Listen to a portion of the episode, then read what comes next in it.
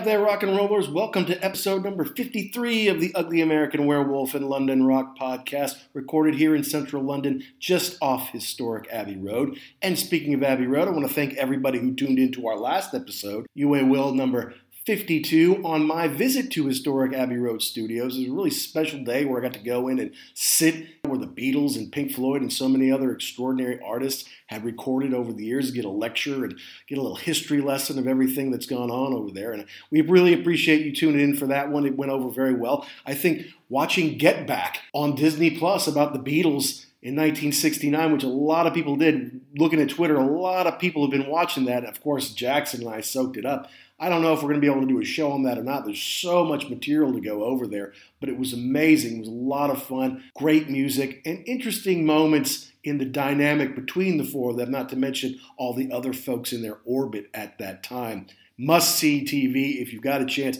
you've got to see that here soon. This week, we go into the vaults for an album that's just celebrating its 30th anniversary, and that's Achtung Baby by U2, released in November of 1991.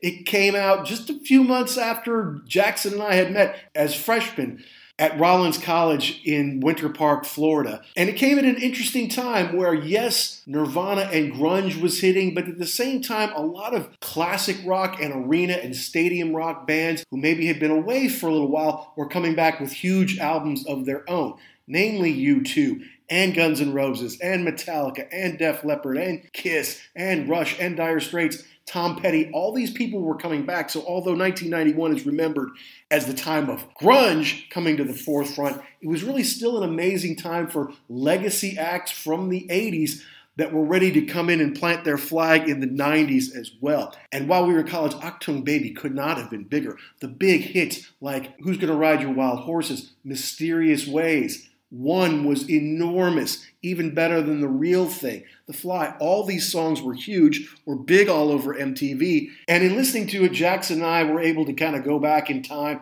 and really relive some of those moments when we were young. I wouldn't say idealistic, but young, and had the world in front of us, living through some extraordinary times in our lives. And this was just one of the big soundtracks to it. So we're reviewing Achtung Baby as it turns 30, realizing that it's been 30 years since we became friends and, and, first met there back in the day in Florida. A little bit of business, of course, you can hear all past episodes at L-I-B-S-Y-N.com, and you can follow us on Twitter at ugly underscore werewolf and at actionjack72. Please make sure you download and subscribe wherever you get your podcasts. And know that we've got a lot of great stuff coming up. All we want to talk about is rock and roll, classic rock, hard rock, heavy metal, progressive rock, early MTVs. Stuff that turned us on when we were kids, stuff that turned us on when we were younger, stuff that we've come to appreciate as we've gotten older. And we've got hundreds of shows in us. So right now, let's go ahead and get into show number 53, all about Achtung Baby here on The Wolf.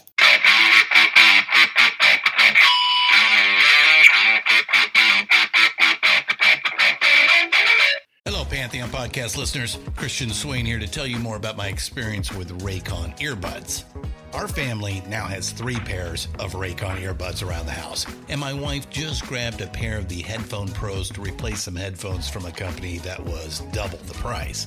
And yes, she loves them. Now, if you haven't pulled the trigger on a pair of Raycons, or even if you have, but you're in the market for another pair because they're just that good, well, now is the time to check them out because they just launched their upgraded model of the best selling everyday earbuds.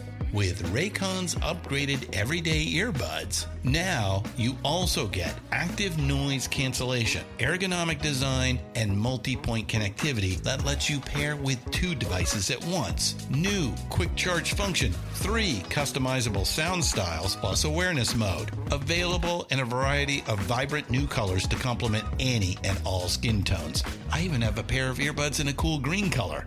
I have tried just about every earbud known to humankind, and these Raycons are fantastic.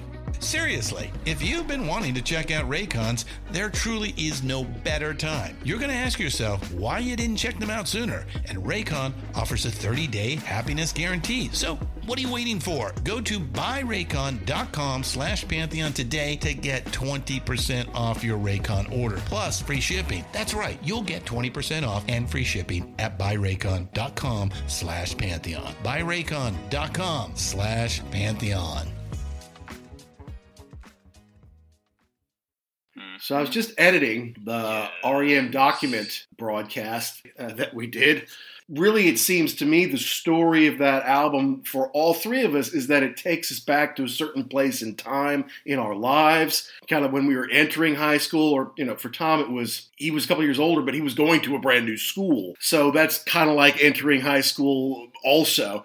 And just, you know, when you're talking about first, you know, you're listening to it with like a first girlfriend and you're listening to it in your car and like the first mm-hmm. car you have and stuff like that and kind of memories that come back for you. And that's kind of what Achtung Baby is, I think, for us as well and for a lot of people our age because it came out. I mean, right around now is the 30th anniversary of its release, so it would have been getting into that second trimester, end of fall semester in freshman year of college. And it was ubiquitous. It was in the air, it was everywhere. And it was such a change for U2 versus where they had immediately come from in doing some bluesy stuff with BB King, you know, on the last record. And although they experimented some, they were basically kind of a stripped down rock and roll band. Edge had experimented with some effects, but then this thing opens it wide up. They're experimenting with all sorts of what I would have called disco, kind of club, industrial stuff, different kind of drum stuff. Obviously, Edge is this crazy wizard of a mastermind with all the different effects that he can get out of his guitars. But this Achtung Baby comes in kind of right when we needed something like it, I feel like, man. I mean, everyone points to 91 as, oh, that's when Nirvana happened and Pearl Jam happened,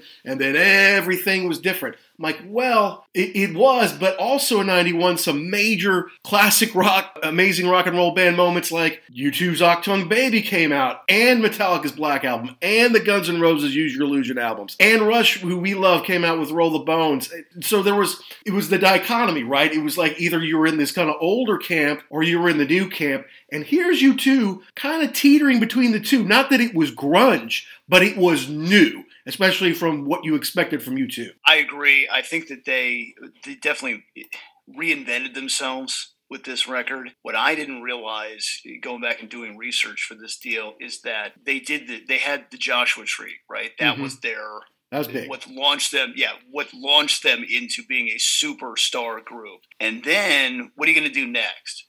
I've got an idea. We'll do a little, we'll do a one-off kind of deal. It was almost like Guns N' Roses Lies album. Mm-hmm. It was kind, it was part new, it was part live with older stuff. They, yeah, like you said, they had the tribute to the blues. They had that song Desire, which I thought was, I mean, that was all over the place when I was in high school. Right. But apparently, it was while it did well in sales, it did not do well with critics and so I think going into this record, they kind of had their tail tucked between their legs just a little bit. They didn't know what they were doing. So, yeah, they came out with this thing that was totally different. It didn't fit in with the rest of the stuff. It didn't even fit in with U2. If you, I, I can imagine if you were a hardcore U2 fan, back then, you said, What is this thing? I don't know it. I don't like it. But for us, yeah, it was fantastic. It, it, it, it hit right at the right time.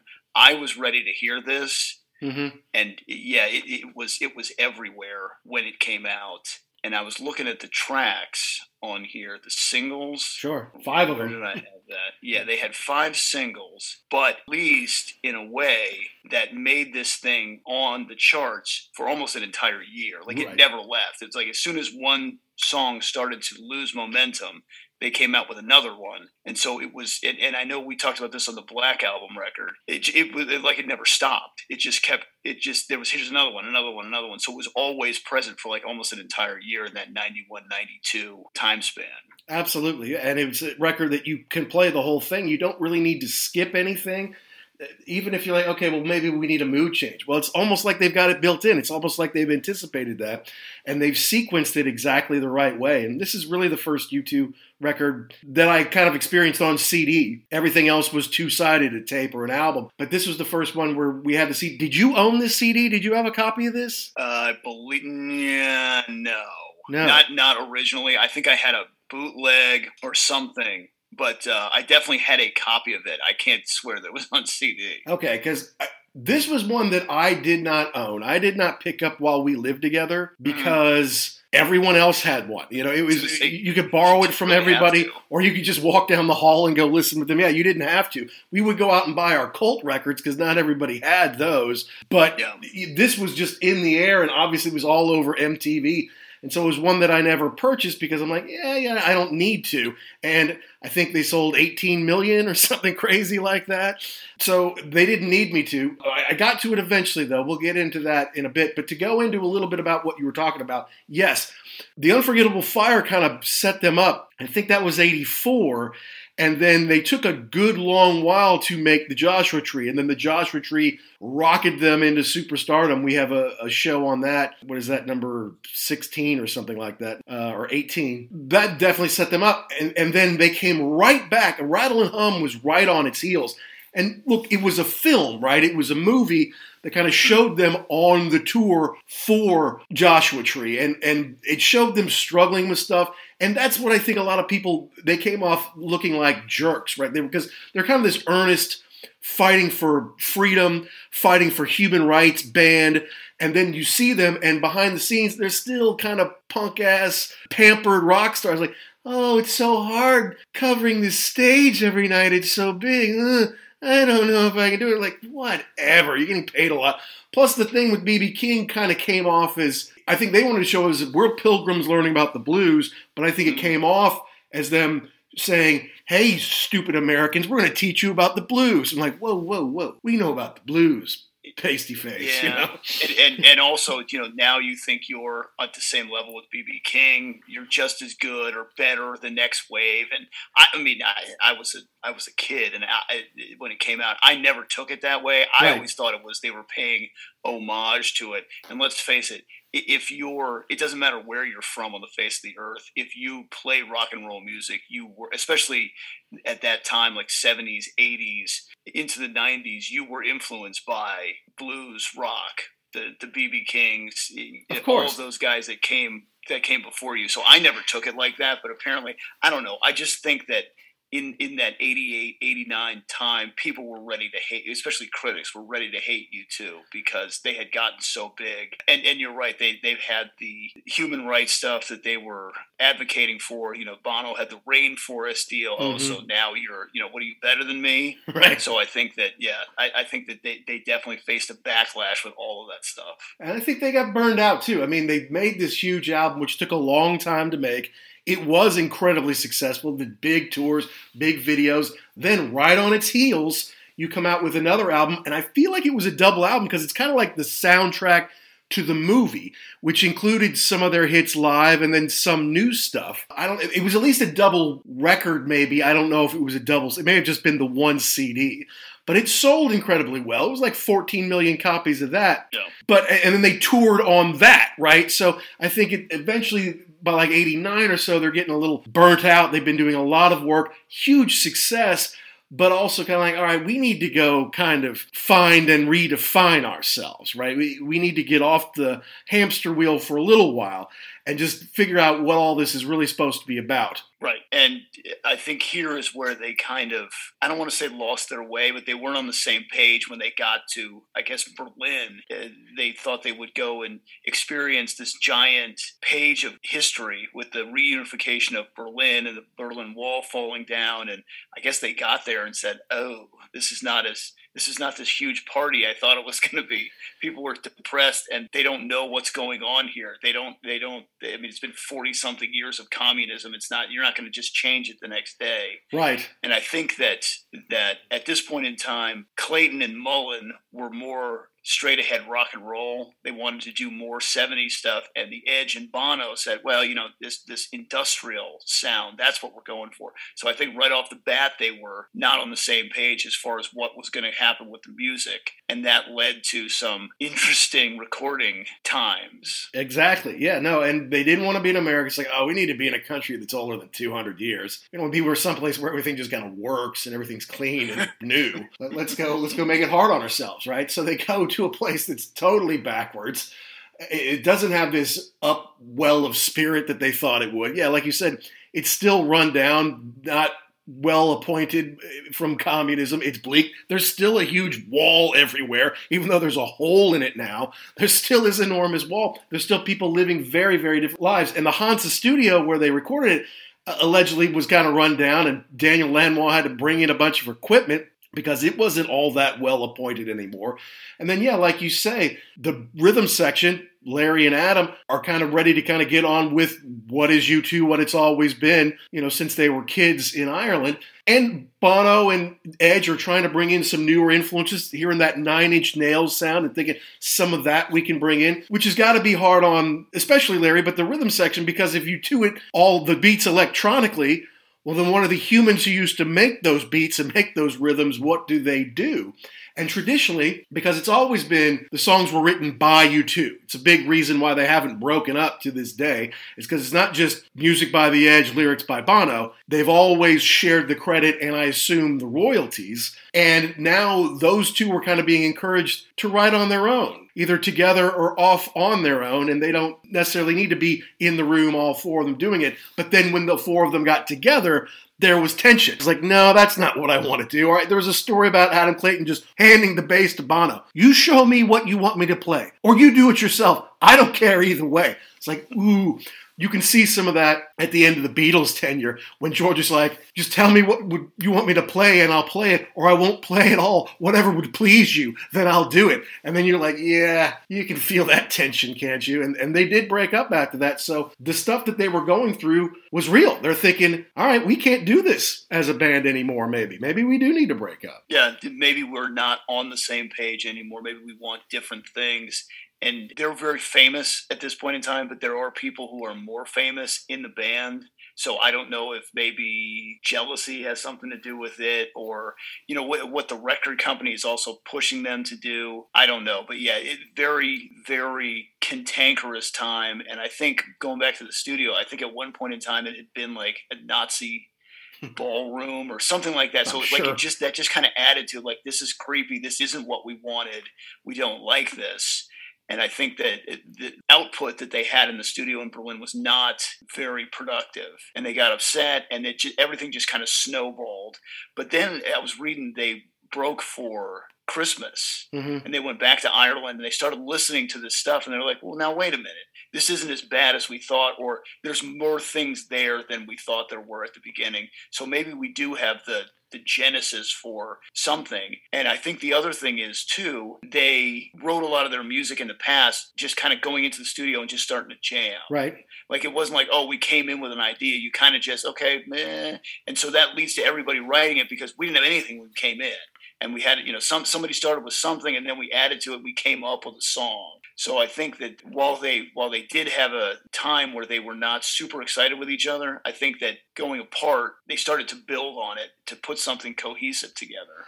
Well, and it's got to be a little, I mean, although it seems to have worked a few times for them, they've got two producers, right? They've got Daniel Lanois and Brian Eno. And then they've got an engineer as well.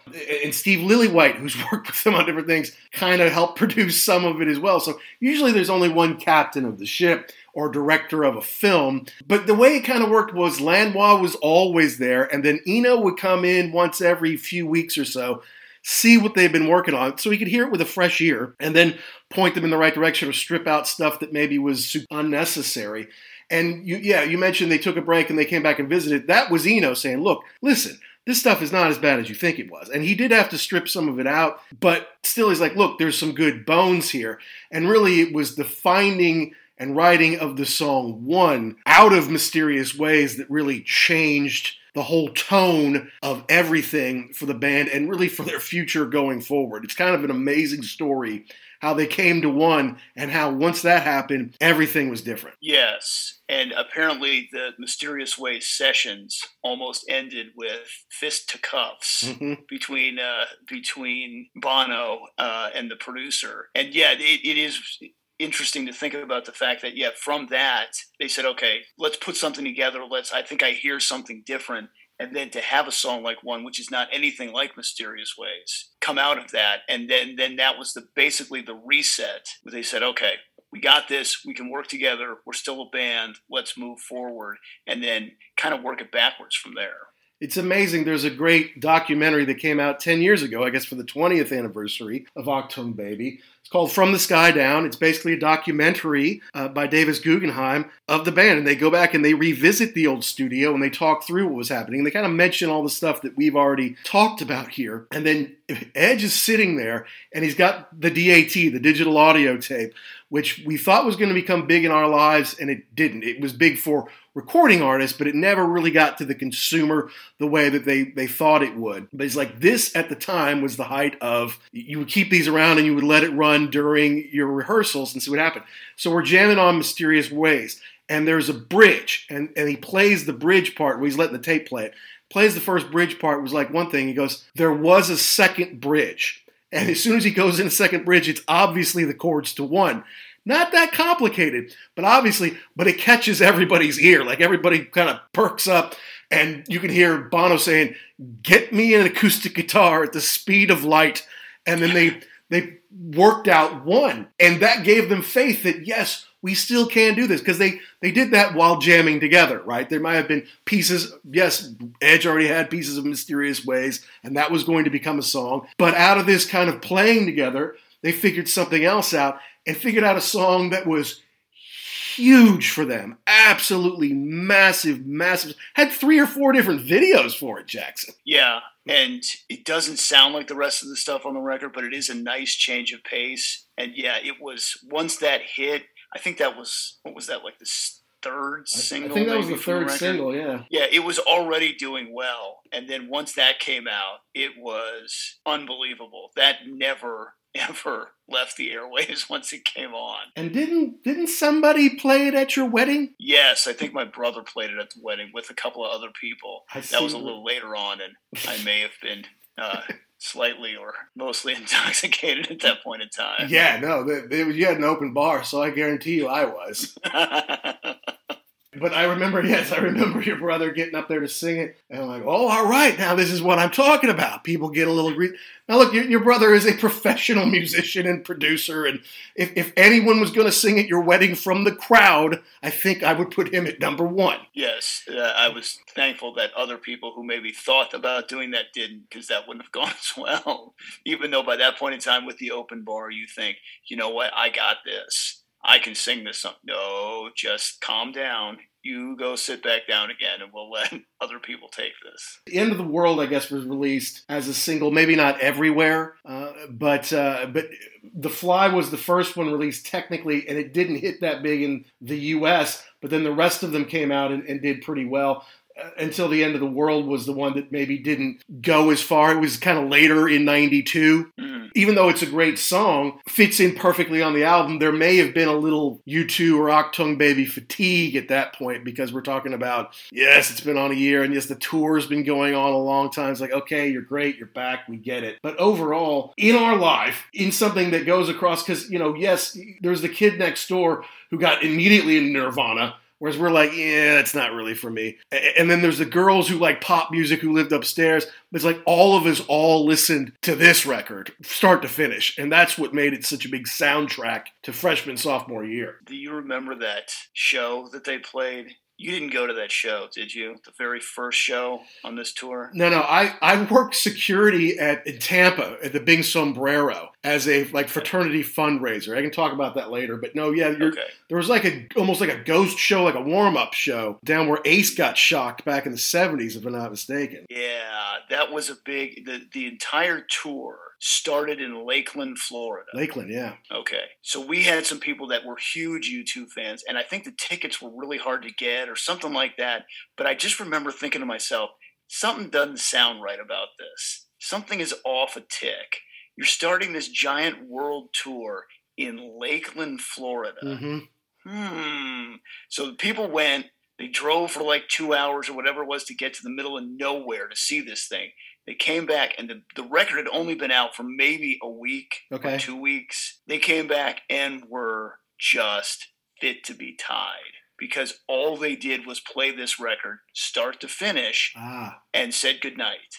There was no With or Without You. There was no Where the Streets Have No Name. There was no Sunday Bloody Sunday. It was just this record. And looking back on it, it that would have been fantastic. Right. But like I said, having only been out for a week, The Fly was out and that was it. You hadn't heard any of the rest of this. It was basically a listening party that you drove now four hours to get there and back and that was it. And I said, yeah, you probably should have known something was up when they started out. they put their toe back in the water somewhere not very popular. Yeah, so that's interesting. So yeah, I mean, John Paul Jones will talk about like what was it like the first time he played Stairway to Heaven? It's like nobody knew what it was. They're like, hey, Yeah. play a whole lot of love, you know, play Moby Dick. They didn't know what it was. So yeah, I mean, Correct. going back now, you're like you were at the first one ever. You'd be like very prideful. Oh yeah, it was great. But back then, it's like I don't even know these songs.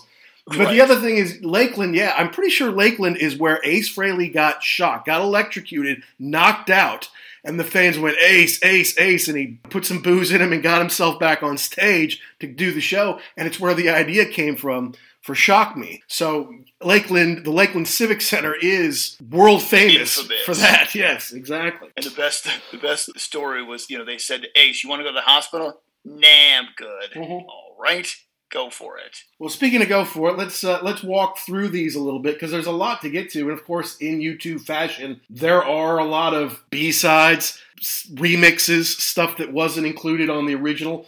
Because I, I think because I saw that documentary, the, the From the Sky Down, it spurred me to go ahead and like, you know what, all right, I'll go ahead and get this on CD. And oh, there's a 20th anniversary edition that has a bonus disc full of stuff. You know me, I'm a sucker for a good bonus disc sucker for B sides and remixes. So so I, I picked that up and it's it's been in my Amazon account ever since. But yeah, you start with Zoo Station and it's got all this electronica in it. It's not very U2 to start off with. Although it's good, it's a cool way to open the show or open the record, I should say. It's still it was a little off-putting at first. Now it sounds perfectly right. But I seem to remember listening to this the first few times with you, being like, that's an interesting way to start it. And I think that was on purpose. They wanted to tell you this is not if you were expecting what you had before. No, I, I like the fact that it's it's industrial at the beginning, but then it kind of mellows mellows out. It's not like they they had referenced Nine Inch Nails, you know, as kind of being a an influence or something that they were interested in going along with. It's not like that. It's not like that constant assault of a Nine Inch Nails song. So they kind of have the intro that lets you know something different is going on, but then it turns into more of a, a kind of a straight ahead rock song. There was a deal about how apparently when the Berlin was bombed back in the war, Mm-hmm. animals had gotten out of the zoo. Walls Okay. fell down, and they were just wandering around the streets of Berlin. These exotic animals. So kind of a crazy, kind of a crazy time. We- In the United States, we don't, we didn't really experience World War II. Like I know people are going to say, yes, we had rationing, and you know, people fought and died in the war. But as far as like day to day life, Not it same. wasn't like it was in Europe. No. So we, we were kind of out of touch with that. eh, Whereas they were really more in even these guys who were technically, I guess they were born in the '60s, Right. '50s, early '60s. They no, they did not live through it, but it was a constant reminder in their lives. So to go to Berlin and see this stuff and kind of revisit that was a little. I think it had a lot more meaning for them. I think you're right, and the the guys who are generation older than them, certainly the, the Beatles, Stones, into the, the Black Sabbath, Genesis generation, those kind of people, they all talk about growing up in London or in their towns in the Midlands or wherever, and there's rubble everywhere. You know, it's it's it didn't just get fixed up in 1946. You know, it took decades to kind of clean everything up and get life back to some kind of normality. And life was very much black and white until maybe the Beatles came along, or even the late 60s, which eventually became the uh, Technicolor, if you will. Yeah, there's a story. Joe Elliott was talking about being a kid in school and remembering there were on the walls there was just screws coming out of the walls because they had taken all the railings off to make something out of the metal. Right. So they they really yeah it was really still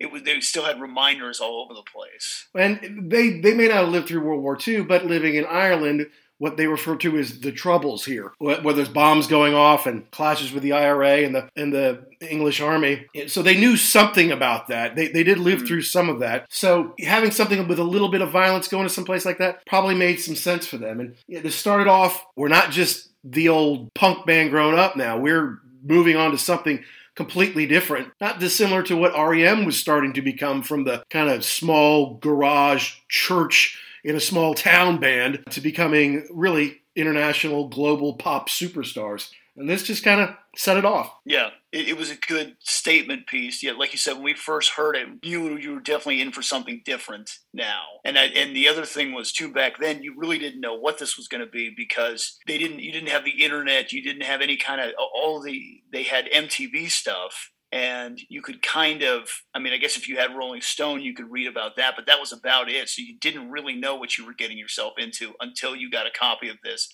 and listened to it. And then you follow that up with even better than the real thing. Again this is sounds like edge is stomping on some pedals or clicking on some mm-hmm. pedals here you know? Which is really kind of his reputation he really does experiment quite a bit with these effects and pedals and mixing them together and sending one backwards maybe or something like that. But it's cool. It's still cool and it and it's got some ambiance to it and it's uh, obviously it was a single but all three producers worked on this one. Like some are attributed to Lanois, some are Lanois and Eno, and some Lillywhite is in on. And this is one that all three of them had a hand in making. This was the record that I gave the Edge the credit that I think he deserves. I always thought he was kind of like, eh, because the, the when you listen to the stuff before this, it didn't sound like it was all that complicated. He wasn't the he wasn't the the Angus Young, you know, guitar riff guy. But yeah, he's kind of like you were talking about before. He's like the the mad scientist He's got this giant pedal board that he plays. You're right. He does a lot with effects. He sings a lot of the background. He really does vocals that I I really didn't in my mind give him credit for before. So he's not the traditional rock and roll guitar hero, but he definitely carved out his own niche of being a, an, an, integral it, part of the band, but also like it, more understated. He's doing a lot of stuff behind the scenes that you can't, you don't really realize right off the bat. But he puts it all together to make the sound of U2. And his solos are maybe, I mean, something like Sunday Bloody Sunday might stand out, but usually it's it's kind of an interlude, a little bit like Peter Buck from REM. It's like mm-hmm. it's intricate, it fits it, and even on even better than the real thing, it's it, this is more like something that's stretched out. It's not like a super focused listen to me noodle on the guitar. It's like listen to the tones and the sounds that I get in and out of this guitar, and then how we come right back into the song afterwards. You know, take me higher, take me higher, and he's he's jamming on it there.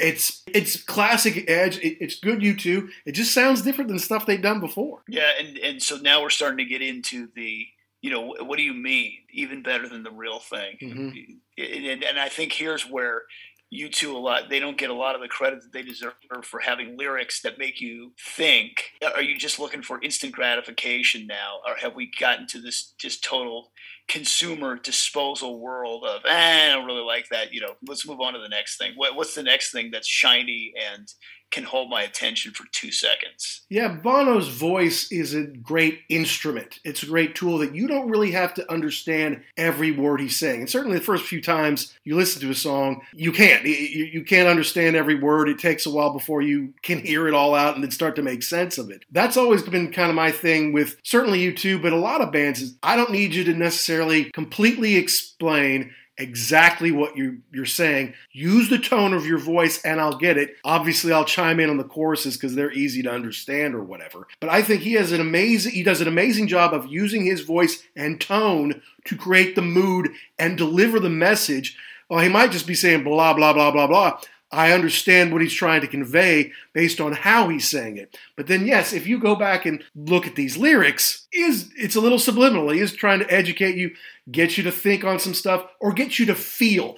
This was more of an emotional album for me versus U2 being political. This is more about instead of looking at what's going on at the outside world, what's going on inside of me is the way I kind of mm-hmm. look at it. Yeah, I, I, think that you're right, and and we'll get into this a little bit later on at the tracks of what was going on in the band members' lives. But yeah, it was going to get it was going to get messy here before we get to the end of this record. But the the beginning of this I was reading that they they thought it was like Stones feel to it. I kind of got more of the Beatles at the beginning, mm-hmm. kind of like the you know Magical Mystery Tour yeah. feeling. Not that it sounded like that, but it kind of sounded in the same vein just for a second, and then they go more experimental. Yeah, I, I yeah. totally agree with that. And then the third song one is look, it, it's it's almost like in every breath you take. It's not just about happiness. It sounds like a sweet song, so everybody likes it. But I don't know uh, if all the lyrics are about just being in love, right? I mean, it's it's an amazing song. It's a very moody song. Three different, four different videos, maybe. Everyone likes it. Old people, young people, girls, boys, rockers, balladeers. This is the one that kind of brings it all together, and it's the one that saved the band. Yes, you are correct on all of those points. My thing is, I never really liked this song. I thought it was. right? I thought it was overplayed. I thought it was. I, I have a problem with with songs that everybody likes. Okay, I understand that. But when you listen to the lyrics of what he's saying, it's pretty heavy duty. Yes. And this this song, I, I give this song a lot more credit now that I can go back and listen to it. And maybe even as an older person, you know, when you're, you know, 18, 19 years old, you know everything. Thing, right. You know, whatever. What I don't care about this. I'm just, you know, I'm living for the moment. It's it will make it easier on you now that you've got someone to blame. All right. But you act like you never had love and you want me to go without. Like, Yep. yeah, it's just, oh man. Not saying I've been there before, but yeah, I've been there before. Everyone just, you know, has, right? yeah, yeah. It's just, like I said. wait, Once you get a little bit older, you got a few more miles down the road. It definitely resonates more of the if you're in love, not even with a person. I mean, I'm sorry, not even with a with a person that you're like romantically in love with, but somebody who you've had a relationship with that's Mm-hmm. not easy at certain parts, and it's just like I thought this was supposed to be a lot more smooth than it has been, and, and it's just the ups and downs of, of being in relationships. I think with people. And speaking of smooth, man, I think Adam Clayton is so smooth on this song. He, he kind of jumps out on me on these first few songs, and he's got that kind of driving thing, and even better than the real thing. But it's it's very cool the kind of rhythm that he's got going on, and because Edge isn't jamming on chords and he's not doing a lot of fiddly bits in this, he's using a lot more tone and sustain to kind of hold these notes. So what you're really hearing, mostly to me, is Adam Clayton's bass. And in that movie, at the end, they kind of show him back in Hansa playing the bass part. And he's just staring right into the camera. And the camera's moving away from him. And he's staring right into it like, this is what it is. Mm, mm, mm, mm. Just focusing on you. Like, you see what I'm doing here? This is what the song is about. And it was really kind of a really cool rock star thing. It was like, damn, man, that's that's actually really awesome. you were talking before about this uh, having kind of a, a REM feel, and and I think U2 uh, you can uh, draw some comparisons to just the way that they're set up. hmm And yeah, it, because the Edge is doing his own thing, like Mike Mills in REM, Clayton has to set the foundation. And maybe maybe you don't hear it at the beginning because you're you know you're thinking about the lyrics or you're thinking about the guitar work. But yeah, if you focus on that, yeah, he is rock solid down there. The single, Yeah, it, it, it probably sold over a million cop, a couple million copies worldwide is what I'm seeing there. So yeah, that's that's always impressive when you get a single to do that. Beautiful song. Some of the lyrics are heavy. It's like I said, it's like every breath you take. At first, listening, like, oh, that's a pretty song. And if you yeah. really listen to what it's saying, it's like, hmm, okay. It's a little, it's a little rougher than that, but that's what love is sometimes. correct. Hey guys, this is Ryan Condal, the executive producer, writer, creator of House of the Dragon, and you're listening to the Ugly American Werewolf in London podcast, and you should download and subscribe. Keep doing that. All right, let's move on. Right? Until the end of the world. Yes, sir. What do you? What's your impressions on this one? This this we make a kind of a hard left turn here. This is a little darker, a little heavier. Even though, like we were saying, one may not be the cheeriest, happiest song, the melody is great in it. Not so much on this one. We this this one is this one's a little nasty, and this one could be about the Bono Edge parting, not parting of ways, but disagreements. You know, you you've been a partner with this guy since I think like the late '60s, early '70s. They've been together, at least knowing each other. Maybe that's maybe I moved the timetable back a little bit. Yeah, they've been mid together for a seventies while now. anyway. Yeah. Yeah, they've been together for a while now, and, and and now are you trying to? Are things starting to come apart? And but the Edge is, is kicking it on this one. Some of his rock and rhythm guitar, it's kind of got that Edge chug that, that we're kind of Yeah. used to. Yeah, that's that's classic Edge. Like I said, he doesn't have one big back-breaking chord that rings. He goes up and down together on the, and it has a rhythm to what he's doing that's very Edge-like, and it comes out here until the end of the world here. I think very well. I again, it, it, they're starting to create a total sound of this album now through these first four, and this fits in very well. Yeah, it's it's a nice change of pace too, because you, you didn't want. I mean, one kind of slows it down. You got the lighters out for that, and then you know here we go. Now now the that was like the level out, and now we're going to drop on the roller coaster again. And you're right, that beginning part is pretty cool. And then once he gets done with the with the intro, the the bass and the drums come in underneath really well and kind of, and set the groove of the song as they so often do. Yeah, a Yeah. great rhythm section, Larry Mullen Jr. and, and Adam Clayton, and you go right into who's going to w- ride your wild horses. Obviously, when you hear wild horses, you automatically think of the Stones. This is still kind of an upbeat song, even though I, the lyrics don't necessarily mean that. It was a little little ring to it on Edge's guitar, but again, I, I, I like this one. It was a good single. Could have been on a different U2 album. This, this is one that's like more recognizable. If you if you heard all twelve songs individually, you'd say, "Yep, that's a U2 song." Yeah, I I don't I don't really like this song. I don't like You don't like any of the big hits, do you? Well, the, well, the thing, the problem with this one is, and and I was reading about this. This to me sounds like a song where the record company was like, "Oh boys, I don't hear a single. I don't hear a single, and I am nervous. This doesn't sound like anything you've done before. We need something to play on the radio." And this was what they this is what they came up with. Now Bono was saying that apparently there was a whole nother set of lyrics for this song, and they kind of changed it up at the last minute and and I think that's that may be the the problem with this one is it doesn't sound to me like it belongs on this record. It sounds like they kind of they kind of made it fit. Well, that's interesting take, and from what I understand, getting the song together, getting its melody and its direction together is the most important thing. Even if you can find the tone of the vocals, you might not have the lyrics together at the end. And if Bono keeps all the lyrics iffy, let's just say, uh, until the very last minute, then it gives you license to go in a lot of different directions. And also gives you the ability to kind of put a big theme that connects some of the songs on the album if that's what you want to do. Instead of coming in with finished poems or finished songs mm-hmm. give yourself a little leeway to see what kind of story would fit what the song has evolved into. And, and that could be part of it there but obviously they had pretty good success with who's going to run ride your wild horses you know Yeah, it was very it was very radio friendly. It was a lot more radio friendly than The Fly, even though I like that song way better. But yeah, it, to me that always felt like it just didn't really belong with the rest of this. Fair enough. Now we get into some of the songs we don't know quite as well, some of the ones that maybe weren't on the radio so much.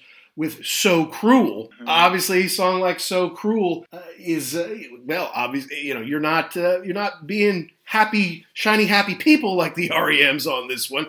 This is getting a little personal here, but it's still an awfully good song, awfully good melody, and all. I never really heard this song before. Well, not that I hadn't heard it before. I hadn't heard it in a long time. And here's where we start to get a little nasty. Here's where the, you know, like you ever have a conversation with somebody and you ask them how they are, and they say everything's going great, blah blah blah, and then you talk for a while, and then all of a sudden they kind of burn through that and they tell you how they're really feeling hmm this is this song. The Edge was going through a super, I don't know if it was nasty, like I don't know what all the details were, but it was a very heavy duty deal for him. He had been, you know, this is the mother of his children. Right. He'd been with her for a long time.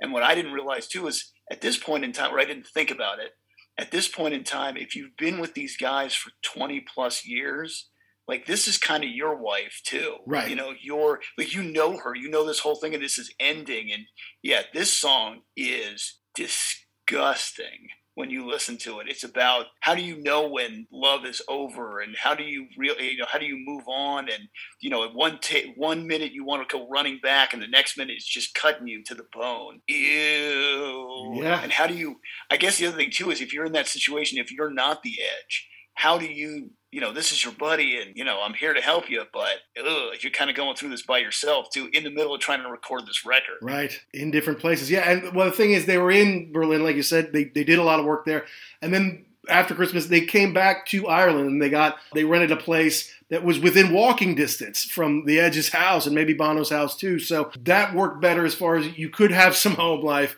you could be in comfortable surroundings. You come in and get work done, and then you could go off and, and not be in some strange place. And I, I think it, it ended up working out. But you're right. The lyrics on this are getting a little heavier here. Yeah. Exactly what they're doing.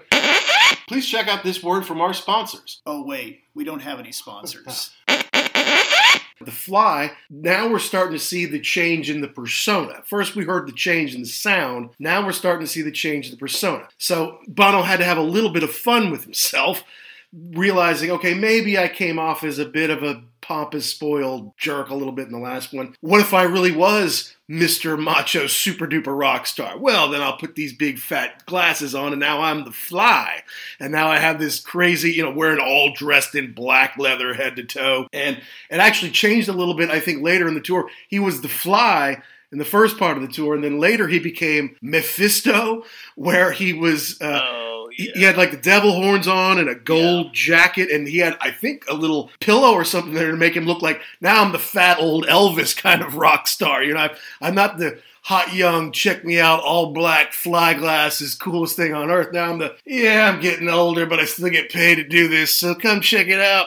And the, and the song is great, The Fly. It's interesting that it's the first single to me, but it kind of comes out and grabs you, right? It does. I liked it. I know it, it kind of got maligned when it came out, but I liked it. I, it was a different deal. And going back to the whole thing of the persona of the fly, it just shows you how, and we can talk about this forever, and have and will again, that Kiss is the greatest rock and roll band ever because they created these characters. Mm-hmm. I'm not I'm not Gene Simmons. I'm the demon when I go on stage. And so I think this fly deal kind of it was a little like pressure valve release that you could go out and be this other person on stage and just kind of have fun with it instead of saying, you know, oh well, I have to be the same person. You, it was more separation, and I think that freed him up. And I think it was also kind of tongue in cheek too about how yes, you know, this is me. I'm the I'm the rock star. Everybody thinks thinks I think I am. Exactly. You know, it's like show a little sense of humor, Yeah. a little self deprecation. It is serious business, but we're having some fun with it here, folks. You know, Right. And and the song did really well on the charts. I mean, it, it didn't do well in America, but around the world, The Fly was very popular. And some of it's probably just like, oh, we finally got something from U2. What is it? Give me it. I'll buy it the first day. But it's it was popular, and they obviously played it on the tour. Yeah. Yeah, and, and it doesn't. I, I liked it because it was a little harder, and it the guitar work in it is a little is a little more raw than you're used to, and I like that. I think that's him singing that higher part too, because I went back and looked, and I don't see anybody else credited with vocals outside the band. So you've kind of got the you've got him singing the low part, and then that high part on top of it is kind of a nice change of pace. This is Neil from Def Leppard, and you're listening to the Ugly American Werewolf in London rock podcast. Mysterious Ways was a really big hit. Uh, again, heavy on the bass at the beginning, and then it's got some odd edge stuff in there. Bow, bow, bow. It's it's cool, and it's got Bono kind of going a little high, a little soft first, and then getting into his Bono-ness there. Big hit for him. A fun one live. I mean, still one that she moves in mysterious ways that seems to resonate 30 years later. I don't know if I can have a relationship with this song. You're just trashing this whole right. You don't like half of this album. I no no no. I I love this. I love this song. I love the bass on the song. Boom boom boom boom boom. But listening to this song, I was back in the freshman dorm. Mhm. Like it just brought back this wave of, oh my god, I can't. I, I like memories I hadn't accessed in so long. This was such a huge part of that year, more than even more than like the Black album. I mean, I guess maybe because I listened to that a lot more on its own. Sure, and and I didn't on this one, but yeah, it was just like, wow, I haven't been there in a long time. This there were great memories that I hadn't accessed for years and years and years. But yeah, this is a great song, and I thought this was the big one. I thought this was bigger than one to me on this record. I, I've got I like I liked it better then. It's a little more funky. It's definitely that. And yeah, I- it, it, it, no, I you knew I was gonna, you thought I was gonna trash it. No, I love this song. It was just I didn't realize how I linked it back to that until I started listening to it again on heavy rotation here. Yeah, it's amazing how hearing a song can take you back to a certain point in time and the emotions that that can stir up that you weren't expecting or you weren't really thinking a whole lot about. So all of a sudden you give it a listen, like, oh God, I remember going out on Saturday night with Jackson. You know, you got beers, Like all right, great. Machine. Yeah, Yeah. you know, let's go to the party. Yeah, girls there, sure. Yeah, all right, let's go. I know, let's just go upstairs and see what the girls are doing up there. Yeah, that's cool. Let's do that instead. Whatever. Fun, fun times. I think though they had a belly dancer on tour that would come out and Right. dance during mysterious ways, and then that was the Edge's next. I don't know if she was his wife, but I think they had a kid together. I think they got really serious. I I, I could probably look that up, uh, but I'm not you know I'm not into the tabloid side of them. I just kind of Yeah. want to know you know how the how the music's made and all that kind of stuff. But so then yeah, mysterious ways. There's got to be a good one for for the Edge. He's got to remember this one fondly. you got some bad memories from this record and some good ones. That's right. And trying to throw your arms around the world. Now, this is a soft kind of spare song. Gonna run to you, run to you, run to you. It's somebody looking for something, looking for love, looking for something to hold on to. Again, good work from Adam Clayton as far as I'm concerned. But after you do The Fly and Mysterious Ways, I think you naturally need a little bit of a break, a little bit of a, all right, let's pull back a little bit. And here it is. Yeah, it, it's a song about. I think it's a song about kind of just being maybe a little bit intoxicated. Mhm. You know, six o'clock in the morning. Like you just have that like silly.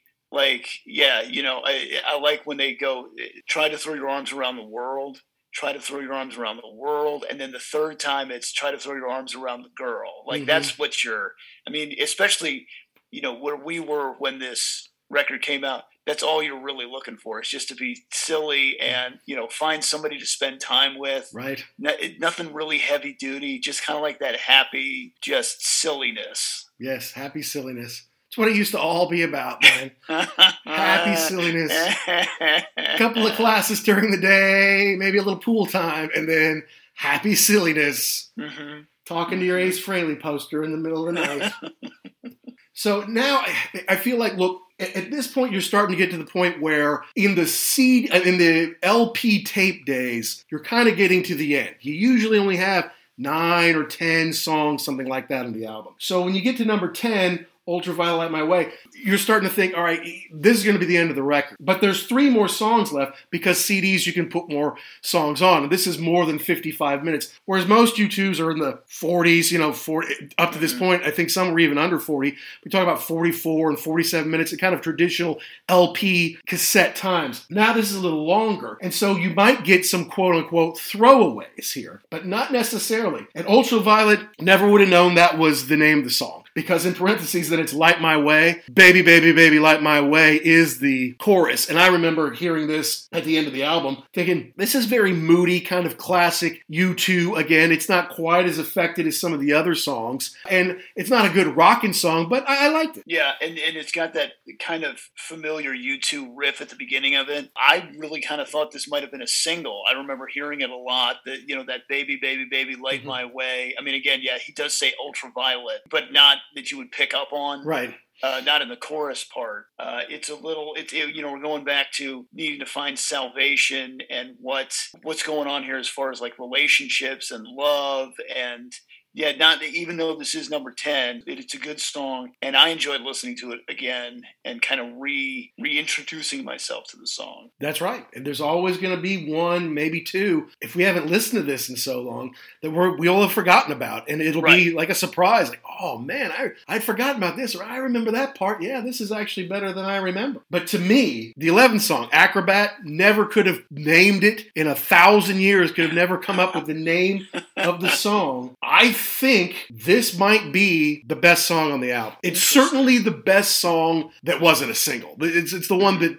as far as songs off this album that not everybody knows, to me, this might be the best song they do on it. This is a little, not a little. This is a lot more. This is nasty. This is a nasty song. There was something about this that I never really. I couldn't put my finger on it. I'm not a music historian. I'm not a musical person really. But apparently, it's in 12/8 time. It's it's off a tick, so Mhm. it doesn't. It sounds very unique right off the bat. Even though, like I said, I couldn't I couldn't hear. Oh, that's obviously 12/8 time. I never would have picked that up. I don't know that, but I know something's different about it. Yeah, it's uh, you know, they've got some again, what are we what are we talking about here? Hmm. Are we talking about religion? Are we talking about government? Are we talking about love interests or loving relationships that you were in? I don't know, but it's it's the whole you can spit it or swallow it, spit it out or swallow it. Oh boy, what, Yeah. what's going on here? And does contentment need to come from within? Uh, Does it need to come from without? Are you what you do, or are you who you are? And it's not just a soft song like the previous. It, it's got a little rock to it too. Yeah, I, I think this is a great one for them to break out once in a while because this is, as far as this, because obviously this is a very important album for them. It sold very well. Lots of hit singles always help that. So if this is one of their most important albums ever, and maybe their very best, I think this is the uncut gem. This is the one more people should know than do, as far as I'm concerned. Yeah, I think that you're saying this is their their most important record. I think a lot of people would point to the Joshua Tree, but I think this is this has got more things going on in it. I think this is a more mature record. Mhm. I think the Joshua Tree was more like, you know, we're we're going to stand for something and we're going to live, you know, live the American dream and wander around in the desert. And this is kind of when the car hits the wall and you say, "Oh, now I see." Eh, Before I was a child and kind of had this wide-eyed optimism, and this is now I got cut pretty deep and relationships falling apart, either professional relationships or personal relationships. And then I think you know th- this this acrobat song too. There was stuff about religion also, Mhm. and about how I always thought all the guys were Irish. They're not. I think Clayton and Mullen, they- no, two, maybe the Edge. I don't know. I can't remember now. Two of them are English born, you know, but they were they. Yeah, I know Clayton was born in, he's English born, but then he also went to English schools, like Mhm. in Africa or something like that. He, he had grown up there. And then Okay. when he went to Ireland, I think he went to an English school as well, if I'm not mistaken. So, yeah, ended up in Ireland, but isn't necessarily what some people would consider pure Irish. We- yeah, which I'm sure probably didn't go well for him when he was a kid. Right. You know, you have the whole thing Protestant versus Catholic, and hmm you know the whole the whole. I like that whole thing of don't let the bastards grind you down. Yeah. You know, just like the. And, and I think that that's something that we we also have no reference to in the United States. This whole deal about how if you live in Ireland, there's two different countries. Right. What? And you know, growing up with the the religious differences, the ruling differences, the IRA doing you know crazy things, you didn't know what was happening. Yeah.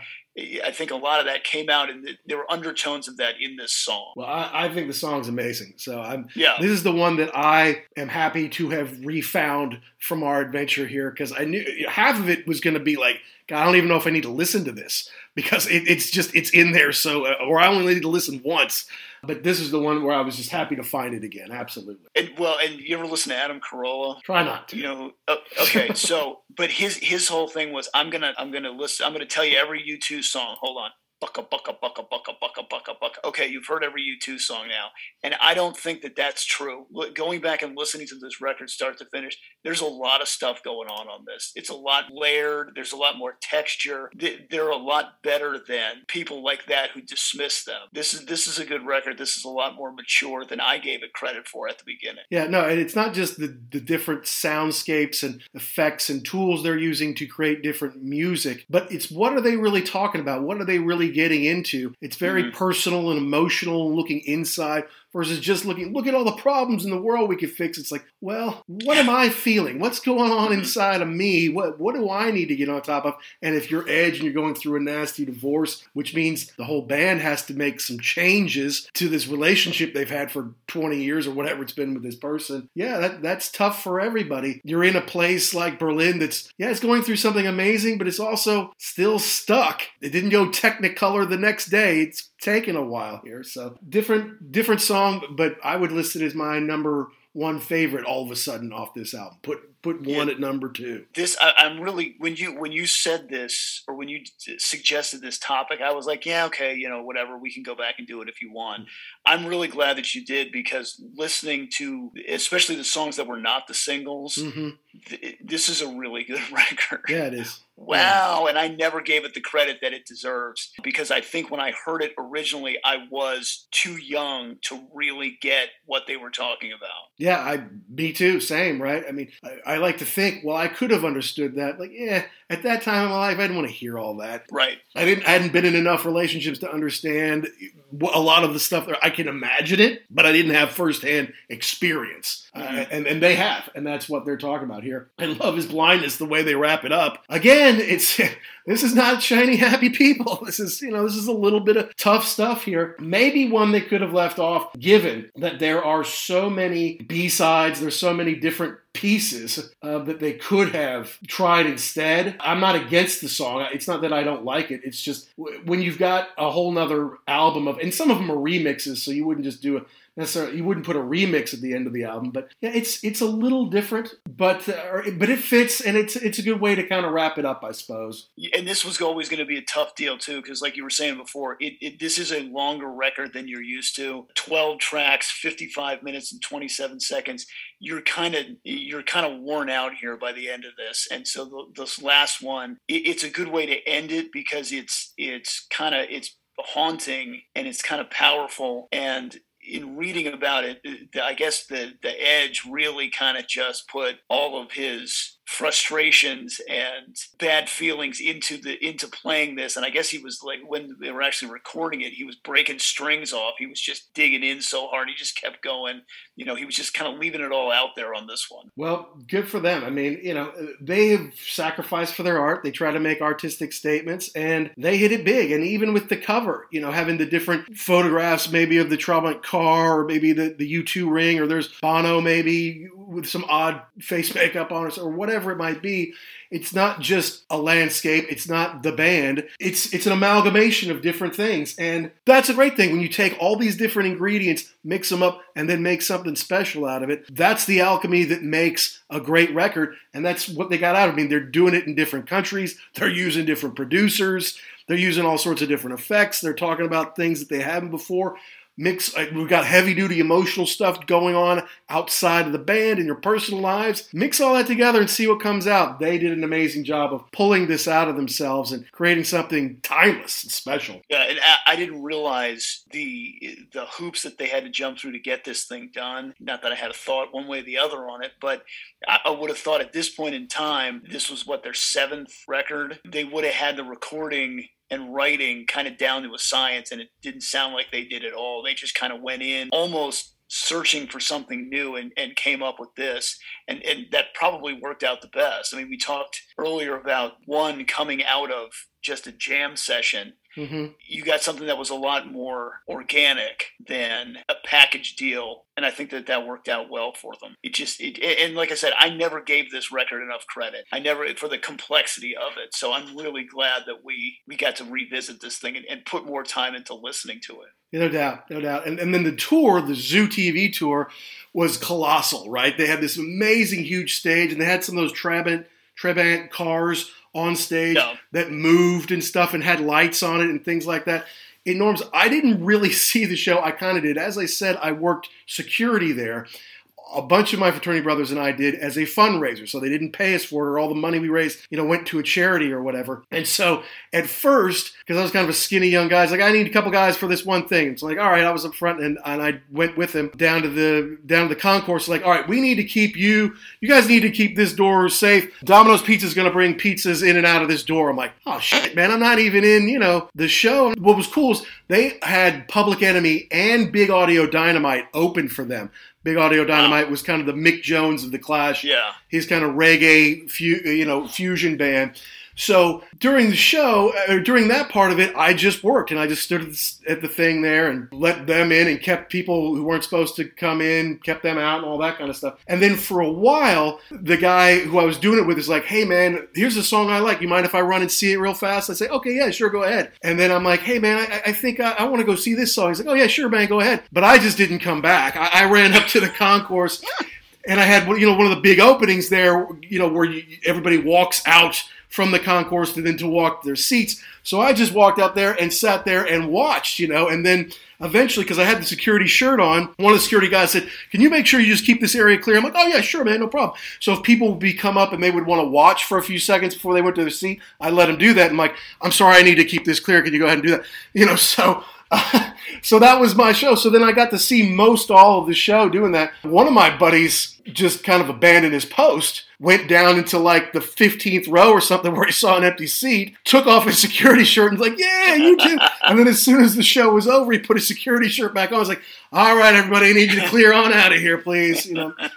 But what was interesting was they really started off heavy with the new album. The first six songs, and I don't know if it was like this for the entire tour, but the first six songs were from the new record Zoo Station, Fly, Better Than the Real Thing, Mysterious Ways, One, with a little bit of, uh, you know, a little bit of medley with some My Girl and some other stuff, and then Until the End of the World, which is cool. I didn't see too much of that. I think I saw one, but I didn't see too much of those. Then they went into New Year's Day. I'm like, oh no, that's I got to go see this one, and that's when I didn't come back after that.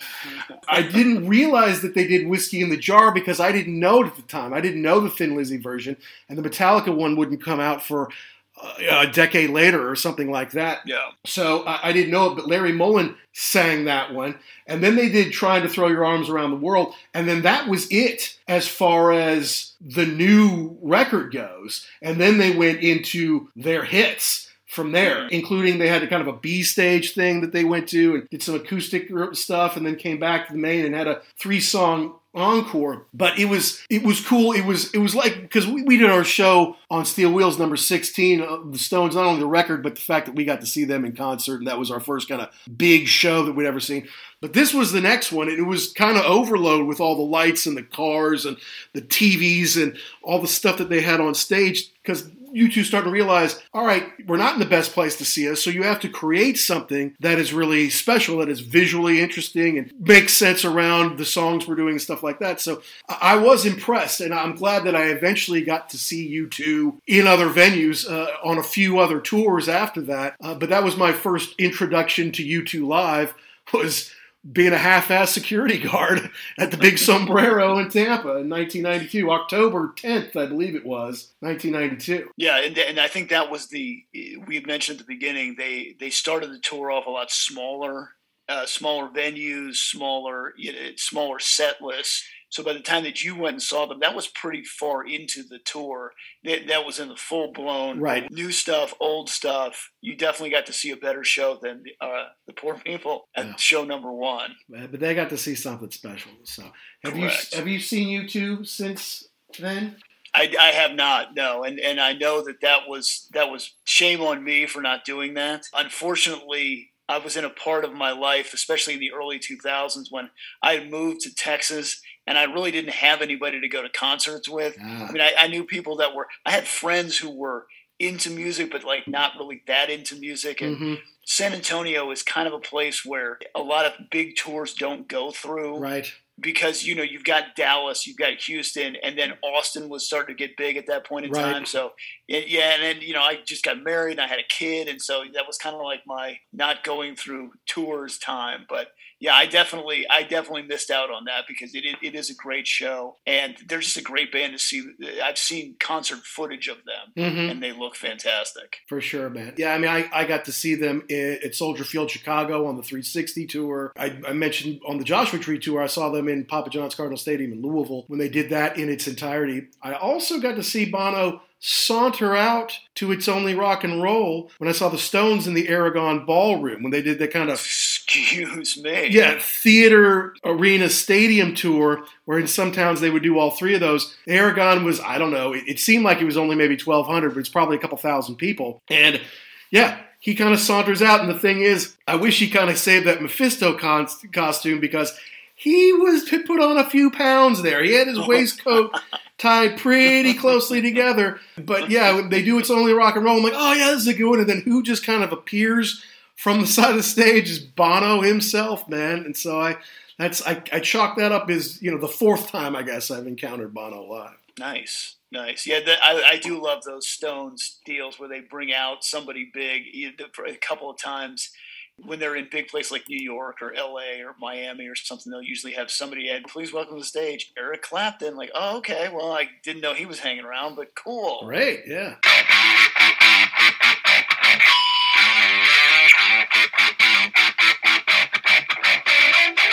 It's hard to believe it's been 30 years since Jackson and I met as freshmen in college in fall of 1991, and it's equally hard to believe that U2's Achtung Baby was released 30 years ago. It had such a huge impression on us, and really, I think all the kids of our generation there, maybe they'd be a little bit younger or a little bit older, this U2 record, Achtung Baby, really hit home with a lot of people. It had a lot of great new sounds, it had a lot of great songs that would become classics and instant hits and it really just kind of felt like the right album at the right time.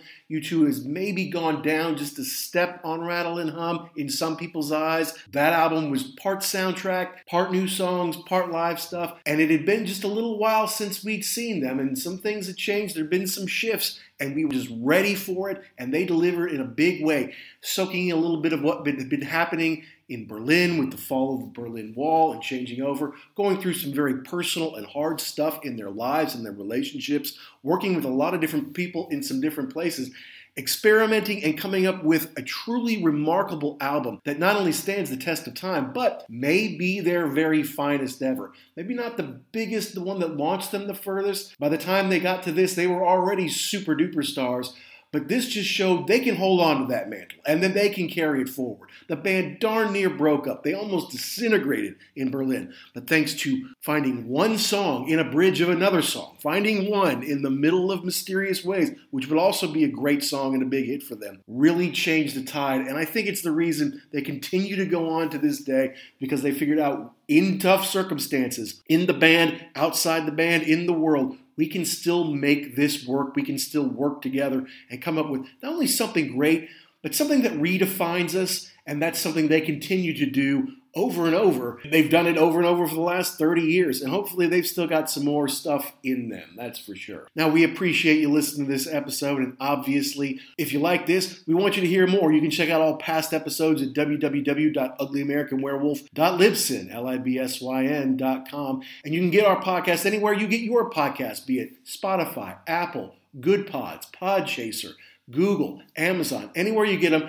We only ask that if you do like it, hey, go on that spot and give us a nice review. It just helps us find more rock and roll fans like you, helps grow the audience, and can help us get more fun stuff going on the show here later. Of course, we want you to reach out to us on Twitter at ugly underscore werewolf and at actionjack72.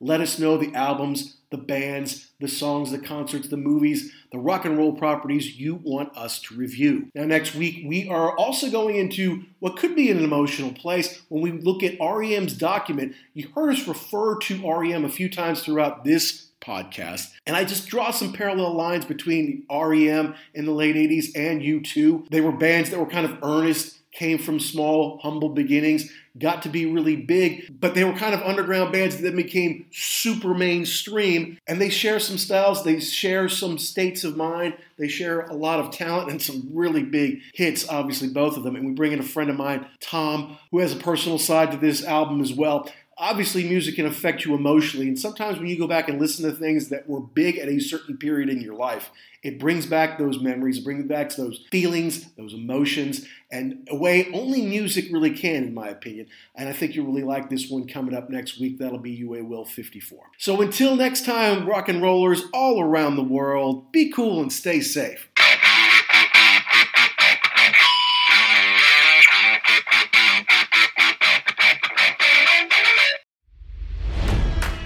It's NFL draft season, and that means it's time to start thinking about fantasy football. FantasyPoints.com features industry leading experts and prognosticators using proprietary hand charted data to help you score more fantasy points. FantasyPoints.com is the place to go for whatever kind of fantasy football you play. Whether you play fantasy football, daily fantasy sports, or do a little bit of everything, Fantasy Points has the meticulously researched content to guide you to victory.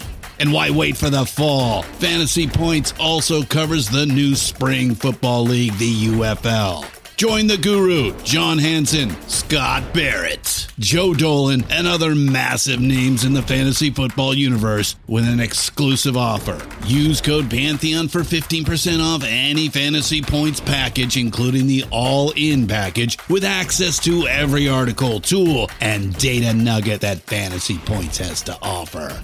That's fantasypoints.com and code Pantheon for 15% off at Fantasy Points. Fantasypoints.com, code Pantheon. Score more fantasy points.